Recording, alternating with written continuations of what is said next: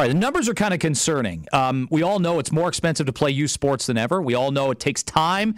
Parents who have to drive, uh, there's sports that my wife and I just walked from. Uh, we had kids playing at various times, soccer, rugby, baseball, hockey. I feel like I'm missing a couple, and that doesn't count their elementary school sports where they're playing potentially basketball, uh, volleyball, and the like. But here's the report today. It came this morning from Canadian Women and Sport uh, that one in three of them leave sport by their late teens. The rate for teen boys, this is sixteen to eighteen, okay? And I always think, you know, a lot of parents on my kids' soccer team, we're all thinking, you enjoy this time because not all these kids will be playing by the time they're sixteen.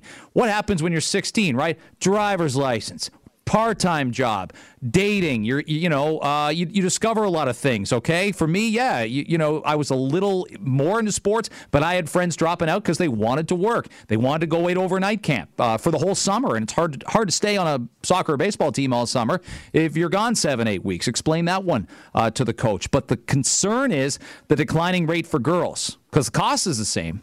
Uh, Mary Feely producing uh, the show today, and you're a ski instructor, among other things. I won't even call you a former athlete. You're a current athlete, Mary. Let's be fair about this. Well, thank you, Greg. I like to think of myself as an athlete, you know. And uh, I know as a kid, I, I loved sports. You know, I loved playing sports. And you see so many kids out on the soccer pitch, boys, girls, kids. Kids playing, running, jumping, doing all those things, right? Kids want to do. And then you turn into a teen and things, as you said, get busy. You get awkward. Hormones, you know, puberty, yeah. And you're like, oh. And for girls, it seems to be somehow this different mystical thing where, you know, oh, no, you have to do something different. It's that the boys are going through the same kind of, you know, whatever, changes mm-hmm. and awkwardness. Like one day you can kick the ball, you know, well, you can't kick the ball. And the next day you can kick it better, right? Because you're growing and you're changing. And I just think there's so much about sports. There's so much...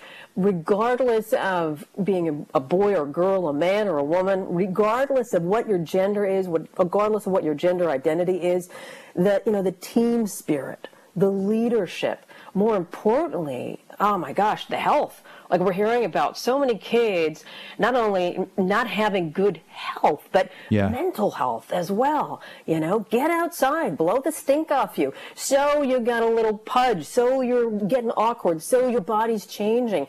Drive through it and play those sports, and, and you'll just find that there's so much joy and exhilaration to come out of it. So I really hope that yeah. girls are going to stick around. And and I know sometimes it can be tough, too. Like I, I'm a competitive sailor, and I know when I'm out on the lake, uh, I'm a minority. There are less women racing, but we are out mm. there. And we got to work, you know, how this phrase goes, you know, almost twice as hard to be considered half as good. But yeah. we're out there, you know, humping sails and, and doing all these incredible things out on the race course. So I'm thinking as well, as I listen to you say that, my sister's a field hockey coach in uh, in Rochester, New York, and she, you know, she's worried about her season getting going, quite obviously, but she's also said there have been more players come to her with, with quote-unquote, I'm not diminishing them or, or saying this one's real and this one's a little more imagined, uh, and you just got to push through it, more mental health uh, I- issues. And, and you're right. What sports does sometimes is, is it teaches you how to deal with life. You're going you're going to lose a game, and you're going to be mad about it. You're going to get cut from a team. I got cut from a team first time when I was twelve years old, had to play on a different hockey team that year. But my parents said, you know what?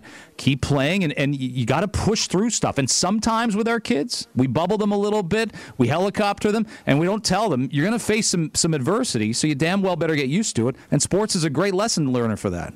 Agreed, agreed. Absolutely, Greg. And I mean, I've talked to parents who have single kids as well. And, you know, they say, oh, my kid needs all these things. I say, put them, put them in a sport.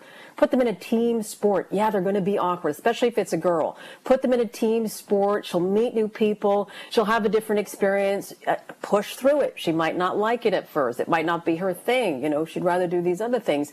But what it provides, I think, is just this this great outlet. And uh, and it it's something that then, those are the life lessons. And I hope that parents think that that's part of their job. I hope that coaches think that that's part of their job. I know as, as a ski coach, I certainly think that it's part of my role and my responsibility coaching kids mm. how to ski. That, you know, it's like these are life lessons that then you can use, tools that you can build your life with. So here's the other thing, and it's documented in the study, uh, that some of the some of the girls that, that quit sports, we're talking about a study today that notes one in three girls quit sport between sixteen and eighteen, don't play any sport, but it's one in ten boys. And that's a really stark uh, difference in the ratio there. So the study reports low self-confidence, negative body image, perceived lack of skill a- as being factors. But I'd, I'd make this case, and I don't have a daughter, so all I can do is go by my past and what I see from other other parents. Girls are sometimes really hard on other girls, really yep. hard, really judgmental. Yep. I don't want to say more so than boys, but many yes, parents of many parents of daughters tell me that that's the case. It. So, the, so that, that Mary, that needs some some degree of of self-policing, right? Everyone says, "Well, I go to the grocery store. There's all these supermodels on the magazines." Uh, I go, "Yeah, women. They want women to buy the magazines when we're talking about the, uh, about those books." So it's not men doing that per se.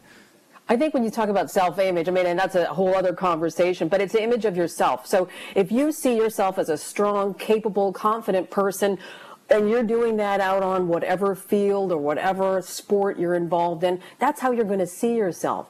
If you're, you know, focusing too much on social media or media, as you said, at the grocery store, on the front of the magazine, sure, that's part of being a girl, but it's also part of being a girl about being strong, being capable, being confident. You got a, you got a big, strong body, you're going to be so good at sports. You have a tiny little body, you're going to be better at a different kind of a sport. But stick with it, and and when we have that self-image of ourselves, regardless of who you are, that's going to dictate where we're going to go next, what we're going yeah. to do, and how we're going to define ourselves. Yeah. Um, well, there's got there's got to be some methodology to uh, to fix it. The numbers are going in the wrong direction uh, for women continuing to play sports and and seek out those college scholarships, seek out those opportunities to keep playing into your twenties. Uh, because I, I will tell you, as a parent, those first few years of parenthood, uh, good luck. Good luck getting outside, running, walking, crawling, push-ups, yeah. the gym, golf, tennis, all of it. I'm I'm just getting back to being uh, the athlete I thought I could be uh, fourteen years ago now. Mary, uh, thanks very much for your input on this.